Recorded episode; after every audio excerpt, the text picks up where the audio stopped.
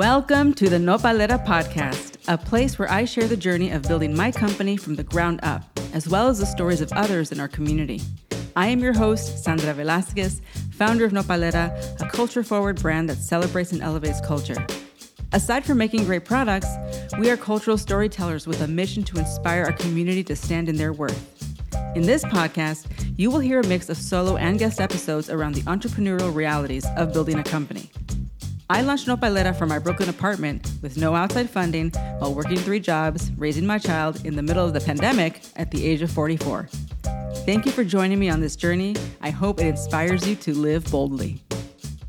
Jenn Harper is the founder and CEO of Cheekbone Beauty, a digitally native direct to consumer brand that is helping Indigenous youth see themselves in a beauty brand while using the concept of life cycle thinking in the brand's ethos and in developing products, creating a new segment in the beauty industry sustainable, socially conscious beauty. Jenn has been making a name for herself in the industry for a number of years and has been gaining popularity quickly after being on the hit CBC show Dragon's Den, which is like the Canadian Shark Tank. Cheekbone Beauty's mission is to help every Indigenous youth see and feel their enormous value in the world while creating sustainable cosmetics.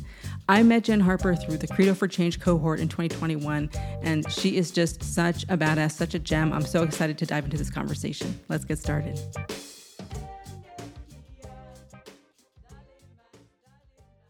Jenn, welcome to the podcast. I am so happy to see you and to be able to talk to you today. Thank you for being here. Oh, thank you for having me. I've been really looking forward to this and having a conversation with you. I'm always inspired when you're around, and having any engagement with you uh, is a huge treat. So, thank you so much for inviting me. Oh, I want to start, Jenn, with something that really struck me when we were in the Credo for Change program. I don't know who it was. Someone said, well, I'm not a beauty insider. You know, we all had that kind of like outsider feeling. And you just came on and dropped the mic and you said, I used to sell fish. and it just stuck with me like, yes, okay, mic drop. Okay, no one has any complaints because this is what Jenn used to do before she was running her beauty empire. So, can you just take me back to the Jenn that used to sell fish? And is there a bridge? Like, what did you, what skills did you acquire in that that you have carried over, if any? Yeah, so a ton. I mean, cold call, warm call, whatever kind mm. of selling really prepares you for entrepreneurship because you get rejected a ton. And so I definitely yes. gained a thick skin being in sales because you just, you're constantly hearing no. And you have to learn to reframe things. Like I've realized some of my biggest clients when I left selling fish were originally no's, right? And so that really encourages me to not give up on any sort of big dream clients we might have right now as at Cheekbone Beauty. Even if they say no, it just means maybe not right now or not yet, right? So yes, that is critically helpful. And I think I know I'm allowed to get real and raw with you. The Jenn yes. that was selling seafood was really sick. I was battling alcoholism and had been mm-hmm. for many, many years it wasn't until 2014 that I got sober. And my story and entry into the beauty industry is really different because I get sober and then I have like one of those dreams. I always preface this it wasn't a vision because I know uh, everyone thinks I'm Native American and Native Indigenous. They assume it's like this vision. And I'm like, no, this was like laying in bed. You're like, I was asleep. Yeah. I all I remember from the dream, honestly, is these three native little girls. They're covered in lip gloss, and I remember their joy and laughter. And when I grabbed my laptop that night, it seemed so real to me. It was like, okay, this is simple. I'm going to figure out how to make this lip gloss. Was the what was in in the dream? These they were just covered in it and I wanted to, in a sense, now I get it, looking back, was recreate this joy among our kids and our youth. And so, mm. for many of us across North America, if you grew up First Nations or as a first person, we're put on reservations, we're, we're really segregated or segmented away from society to the point where many people don't even think our culture still exists, but it is thriving, it is alive, and it is well. And despite the trauma our people have faced, first and foremost, I think the brand that Cheekbone wanted to create was this idea about changing a narrative. Like, look at this new story, look at how resilient we are as a people, and look what we can do. And I'm really proud that that's part of what our brand gets to do. But certainly, you know, I didn't enter this industry or this space without tons of trauma in my personal life And then even you think about um, how I grew up. I didn't grow up with like this residual wealth. No one was throwing money right. at me and yeah. trying to figure out how to build a business. But I came to the space with a huge amount of work ethic because in my selling fish job, I busted my butt. Like I built yeah. a multi-million dollar territory and all from ground zero. And I thought if I could work, and I hate to say this, the two gentlemen that I was working for had built a company that was doing about $150 million a year. And I thought, if these two guys can build a business, why can't I? Right. So, uh, yes. as much as, you know, they're great guys, but it's just realizing nobody's perfect in entrepreneurship. Like it's a process. And so, learning that it is possible for us to make things. I love that so much. I also have a background in sales, and it definitely prepared me for all the same reasons that you just expressed. I was like, I cut my teeth in the trenches of New York grocery where it is just brutal. People are just talking about margins, like they just want free stuff. No one cares about your story, you know? yeah, I'm just so curious. What kind of fish were you selling?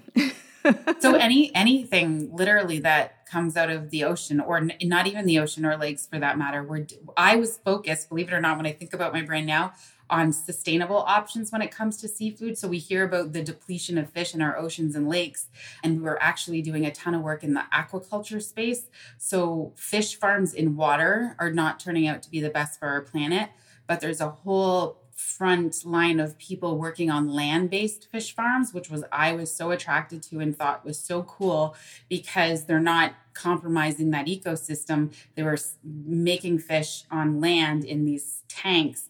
But our world is in this crisis where we're running out of food sources. And so I'm really fascinated by the sustainability missions of many brands. And when I left the seafood world it is interesting to me that that's never left my interest yeah, you just carried the thread over into your business now, right? The sustainability aspect. Yeah. I would love to dig in a little more about you were in a different place in your life. You had your own battles that you were facing personally. In order for you to become this new Jenn and follow this dream that you had, what did you have to let go of? Like, specifically, did you have to change your friends? Like, did you have to move? Like, what transformation had to happen in order for you to step into this new person that you are now? Yeah, that is a great question. I literally call it a rebuild. I had to like if you think of a house, right, and tear everything down right to the foundation, to the studs and start over. I did not love the person I was. Alcoholism made me angry and bitter and cold and I've always been attracted to warm, kind, compassionate people.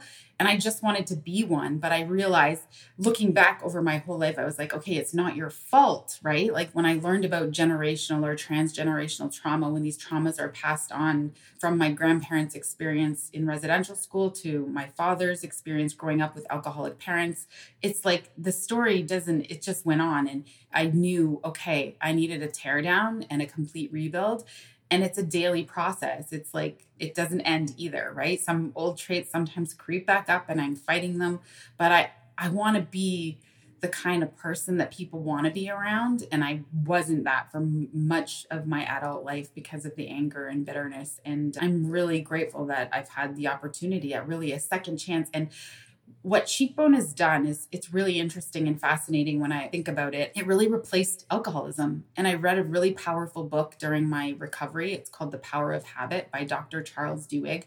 It goes into the science behind addiction, and it's really a neurological disease. Like my brain just reacted to alcohol. It needed alcohol. It used alcohol to feel better, to feel happy, for all of the feelings and to live life again just feeling was really magical and powerful and overcoming something like alcoholism also made me so much more courageous and brave like I can't even believe I'm in the place that I am now when I used to think of the life that I was living. Like it was awful. And in that book, he talks about you can't just say goodbye to alcohol, it has to be replaced with something or whatever your addiction is. And using a business for that as much as sometimes I still have to be very careful about balance because I can be unbalanced. I do have sort of that addict's brain where I get obsessed with things. So just being really more cognizant of spending time with my family when I know I should be and, and all of those things. But at least building a business is a lot less damaging on my physical body, on my emotional body, on my spiritual body, all of those parts of my life. Like building a business has had a greater impact than the opposite was happening with alcohol, where it was destroying all of those parts of my life.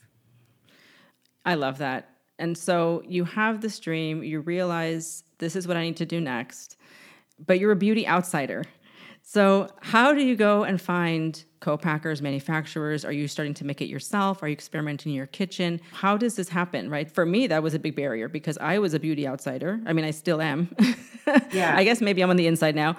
You know, just even finding suppliers, finding co-packers, finding Nobody talks you know, to us people are like, "Oh, your email's personal." Yeah, they're like, if you're not a big person, they don't care, right?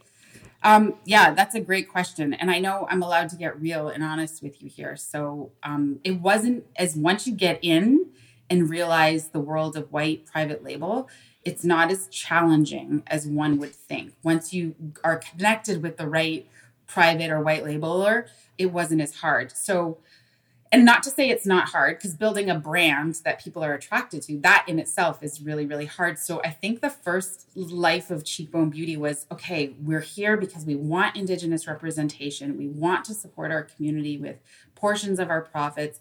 We want to create things that are better. But i really didn't get stuck on the creating the better part in the early days because i knew i was like one person. I'm like focus on the brand. So we spent time and money building the brand, what that looks and feels like. Can you just elaborate on that, Jenn? Because this is one of my favorite things to talk about. Like, what does that mean, building the brand? Like, just elaborate. yeah, to the finest details of the font you're going to use, in what places, to the colors, and to how you want to make people feel. For me, that was always the best way to describe branding is like when someone sees your brand, how do you want them to feel? And that involves all of those aspects of the tone of voice, the language your brand uses. Like we use the word community versus customer. And it's so interesting. We literally have a glossary of words now that we try to use. And we we have a brand guide and deck that goes into all of the details of when we post on social media, what kind of post can this be? And if, if it's a product post, what does it have to do and say? If, if it's a using post, like so the details of building the brand are endless and that will never change. You can have your sort of your framework but you know you're going to grow and expand on that, especially when you're in a CPG business like us and you're adding more SKUs, the stories are going to be slightly different. And I'll use the word story because building a brand requires stories. And so, not only a founder story, a brand story, and then every product has a story. It's so much work. So, that in itself, I always say, at least finding the private white labeler part, I felt okay, we could just use these products and that's fine. Let's focus on the brand building part first. And that took a couple years to get where we felt happy. And so then the more I spent in the space, I was like asking questions because we get asked questions where does the mica come from? Where are you supplying your coconut oil? Are you part of the sustainable palm oil commitment? Like, and those are just scratching the surface. We get some crazy yeah. questions. I'm sure you do too. Yeah. right. And nobody could answer them for me. And I am like, how can you not tell me where these things are coming from?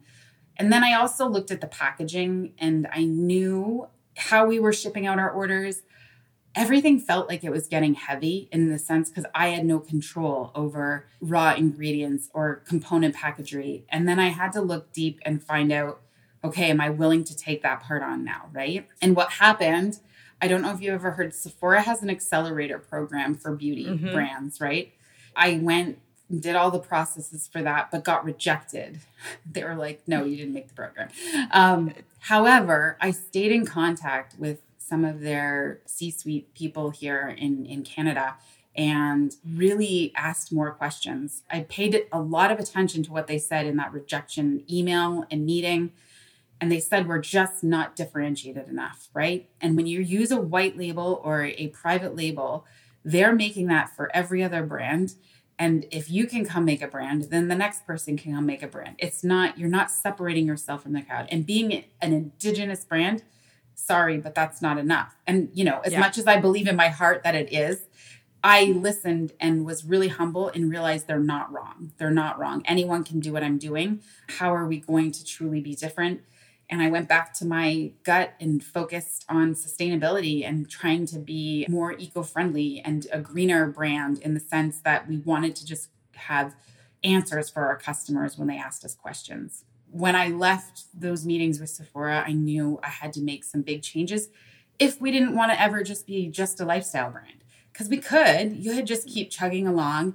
But I'm a big thinker and I'm like, if I'm going to do this, let's do this. Like, let's really do this. Let's try to figure out how to be a better beauty brand, right? Because we look at this space in the industry, there's tons of room for improvement. And, you know, when I just walk through a Sephora Ulta now, I'm like, look at the packaging. Like, it's crazy, just the, all the packaging. So we started meeting with investors. That's what happened. And we had one that reached out to us early on. And I was really grateful because I hear so many friends in our communities that have to go seeking the funding part. And that is a full time job in itself, right? Tell me about it. I'm right there right now. Yeah. That's what I'm doing right now. Yeah. And it's job. scary and it's hard work and it's pulling you away from building and all of those things. So I'm, I'm really empathetic to what you're going through right now because that is a challenge. And gratefully, we found an investor early on and they said, okay, we believe in this sustainability story. We believe in what you're telling us. We want you to do it. Here's the deal. Take this money to start and see what you can do. And we've been working with them ever since. And they've been giving us the opportunity to keep evolving as a sustainable brand. Still hard. I always still feel like, do we have enough money to do this? Do we have, right? because you know Tell me about it. I think we're in a space where it's not as easy, feels harder to grow in 2022 than it did in 2020 and even in 2021. So we could talk about this conversation for hours, but it's just yeah. the the e-commerce space is so full. We've got multi-billion dollar conglomerates here now spending billions of dollars in the space where we I said 2020 was like a gravy train, right? Of like building and the e commerce, all the things were working. My back end was working. My SEO was pumping, right? All the backlinks, it all was all working. And the more the space has become in terms of saturation, as well as the cost for ads and all of those things have just risen dramatically because of the new people spending money in the space. So, not as easy as it once was to grow here. But what we've focused on over the last couple of years is transforming our brand to be more sustainable. And that was changing out all the components for packaging, redefining all of the raw ingredients to meet those clean beauty lists, whether it's Credo, Sephora. I always use quotes, everyone. This is a convoluted conversation. Yeah. You need to focus on the brand and your sort of lists of what you want and don't want in beauty because there's no regulatory or compliant body telling us what that really looks like. And there's great lists out there and brands trying to do it, but none of us are doing it perfectly because it's a whole new space and we're all figuring that out. But that's what's really fascinating is we're a part of building something that hasn't existed before. And so that's what makes a lot of the brands in this space unique. But just ask questions. And then we have the problem and struggle with like whether it's greenwashing or sustainability washing. People are taking advantage of the consumer that really is seeking better and being misguided. So just ask questions. And I feel like if you ask questions and the brands come back with a couple sentence answers, usually not great. If you're talking about science and sustainability, you need a couple paragraphs to answer those questions properly. And that's what I've just learned asking people questions, right? So make sure you ask, and uh, you'll find out pretty quickly who's on the right path. And check out people's websites. That's where all the information is, right? Or it should be. Yeah, yeah, exactly. Can you talk to me about how, I mean, because, you know, the ad landscape, like you said, drastically changed. How are you propelling your business forward? I mean, at this point, you've built a large community, right? So you have fans, you have repeat customers, you have visibility. You're in Sephora, Canada. But even still, we're always trying to get to the top of that next mountain, right? We always think, like, well, once I get into Sephora, I'll be great. But now you're in Sephora. No, now there's another mountain to climb. Now you have to stay in Sephora, right? Exactly. So, so what are you doing? To continue to reach new people and to grow? And are you still advertising? Is it still working for you? Yeah, so definitely not converting like we once did. We're at the like 3% conversion on our ads, which used to be around 5, which is a big big drop. When you put that in a dollar value, it's huge, um, which is really scary, but still converting slightly. So we're not going to stop. And what, you know, what's so fascinating is we've learned that brand recognition takes time, right? And brand trust and all of those things. I'm really proud that this year we're above 50% on our return customer rate, Our goal is to be 75, which is um, amazing, huge. But we started out at 25 over the first few years. Then we hit 35, and now we're at 52% return customer rate over the year over year, which is amazing. And our company goal is to be at 75. And you people will be, where did you get that number? Um, well, you pay attention to what who's doing things correctly in a brand like Ilia Beauty has a 70% customer return rate. And so that to me is clearly what success looks like. And so sometimes you have to look at other people. You do have to compare yourself and measure if you want to be realistic. I think sometimes as women business founders, we get in this conversation where people talk about there's enough space for everybody. And I'm in Sephora, there's not enough space for everybody. You're like, let me tell you, I've been in the store, there's not. yeah. There physically is just not enough space for everyone. Um, and so being really honest with ourselves about what that looks like and understanding comparison is healthy when you have to do it to scale. And so that is super important. And especially comparing yourself with the brands that you admire and love what they have built.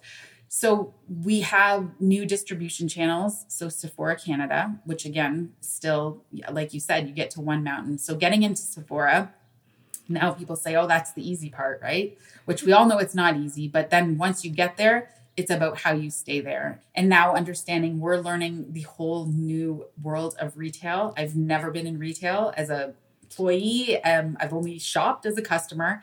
And so figuring out how the retail wholesale relationship world looks like.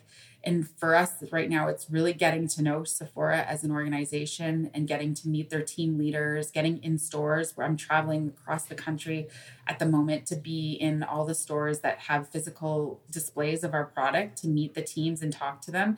And I'll tell you the honest truth Sephora is a machine, it's a massive machine and our brand has been in their stores since September, and many of their employees have never heard of our brand. Just saying. So think of now the work that the company has to do. So we create videos that go into Sephora hubs and they watch those videos. And hopefully, yeah, hopefully that's only if they do, because I went through some of them. Like, who would sit and watch any of this? This is horrible. So that's why we have to get in the stores and meet people and talk to them and really engage and build that relationship with this partner. Because if Sephora is going to be a great partner. We have to do our part. And as a founder, I realized I'm like, oh my gosh, we've just done a crappy job at the first few months. But it really it wasn't our fault. The pandemic, they weren't allowing brand founders in stores. So there's nothing we could have done differently. We were stuck in our office anyway. And they didn't even have their offices open until this past February or March, I think. And so that's when they just reopened the whole brands can get inside the stores. And so we're just we're hustling. We're it's like back to my old sales days. We're on the ground, boots on the ground in front of the teams, talking about the products and sharing the story. Yes, I love that. And it's so true. And this is so important, Jenn, I think, for people to hear because, you know, I come from CPG and I've worked as a consultant for a lot of emerging brands to really give them that inside peek of like, here's what it's really like when you get into Whole Foods. Here's what it's really like when you get into the stores. People have this conception that you get into the store and the store is now going to just like make your brand. You've made it when you've gone to the store. I'm like, no, no, no. Now you have to go and show up at the store and actually merchandise your product. And people are like, but wait, I thought that the store did that. Doesn't the store just like handle everything? I'm like, look at how many SKUs are on shelf and then look at how many people work at the store. Mm-hmm. Like there's not one person for every brand, right? So like, yes, you have to show up, you have to fix your own shelf, you have to train people, you have to tell people that you exist. They don't know, they just work there. Yeah. and they have hundreds of brands. Like, you know, the last I was just in one of the locations in Vancouver and I'm you just walk around and I'm just like, wow, like there's hundreds of brands here. How are they supposed to know about us? We have to be here.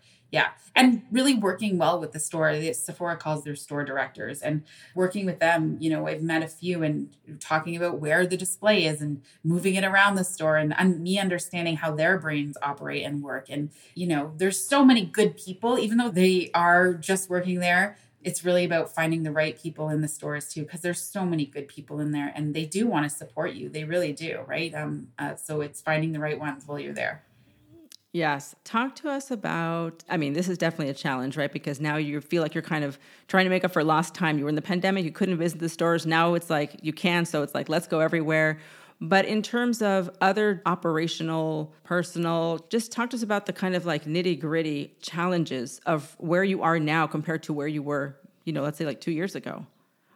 I would, it's a people problem for us for sure. Mm. I'm of the elk where everyone around me should be hell of a lot smarter than me. but finding those people it's not always easy right uh, especially mm-hmm. at a mm-hmm. startup's budget like our budgets are not as high as the big brands in our space. And so yes.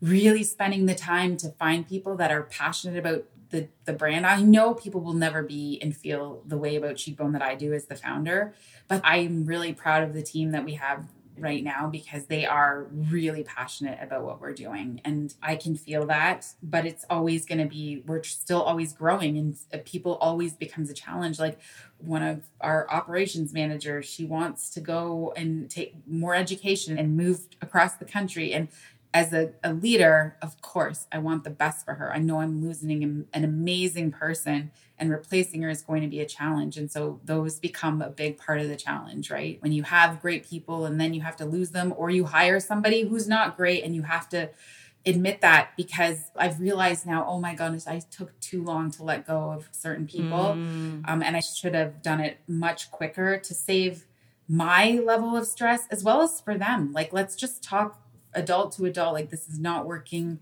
you know, trying to figure all that stuff out is really hard. The hardest part I just got to spend a week with our investors on a retreat. And so it's other CEOs. I don't spend enough time with other CEOs, right? Because mm. we have these challenges and some of them are at scale greater than me. So I need to like spend time with people that are at that next level and more time with people growing businesses. In the early days, I would do a lot more networking and I just feel like the clock, there's not enough time, but I need to make time because I learned a ton from some fellow um, Indigenous CEOs this past week that have scaled businesses. Hung out with Bobby, owns a company out of Calgary called Virtual Gurus. This chick is a badass. She's the first Indigenous woman in history to take a Series A and got 8.5 million from TELUS to build like it's a tech business. So of course she's in those numbers that are like way up there.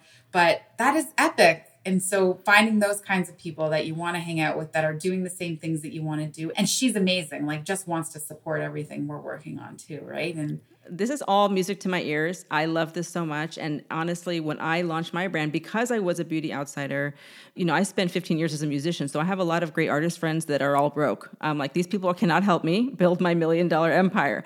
So one of the first things I did was like join a mastermind because exactly everything that you're saying, Jenn, I was like, I need to hang out with other women that are way ahead of me, that are at my level, that are in the same financial bracket that have the same challenges, right? Like it's so important. And I tell this to founders all the time like, you have to find a squad. Yeah. You have to find a CEO squad. And so I love that you went on this retreat and you met these people. And I'm really like next time I talk to you, I want to hear how you went on a retreat with them. Like again, because yeah. it's so important to surround yourself with those people and hang out with them because you you know otherwise it's lonely and then you're just like running your company like you know you're at the top but you need it to be like 360 right? Like you need to be around these people. Like get on a text thread with them. Like meet like my success squad we have like a text thread going. We meet on zoom once a week and then we do quarterly retreats. Oh my gosh. so I'm actually going to Chicago next week to go, you know, have our quarterly retreat where we're all going to like dig deep into our own businesses, personal challenges, you know, and help each other level up because you need that. Otherwise, it's lonely, it's hard, you know. And it's not fun doing it alone. And and, no. and it's not that I don't think any entrepreneur wants to be alone. It's just you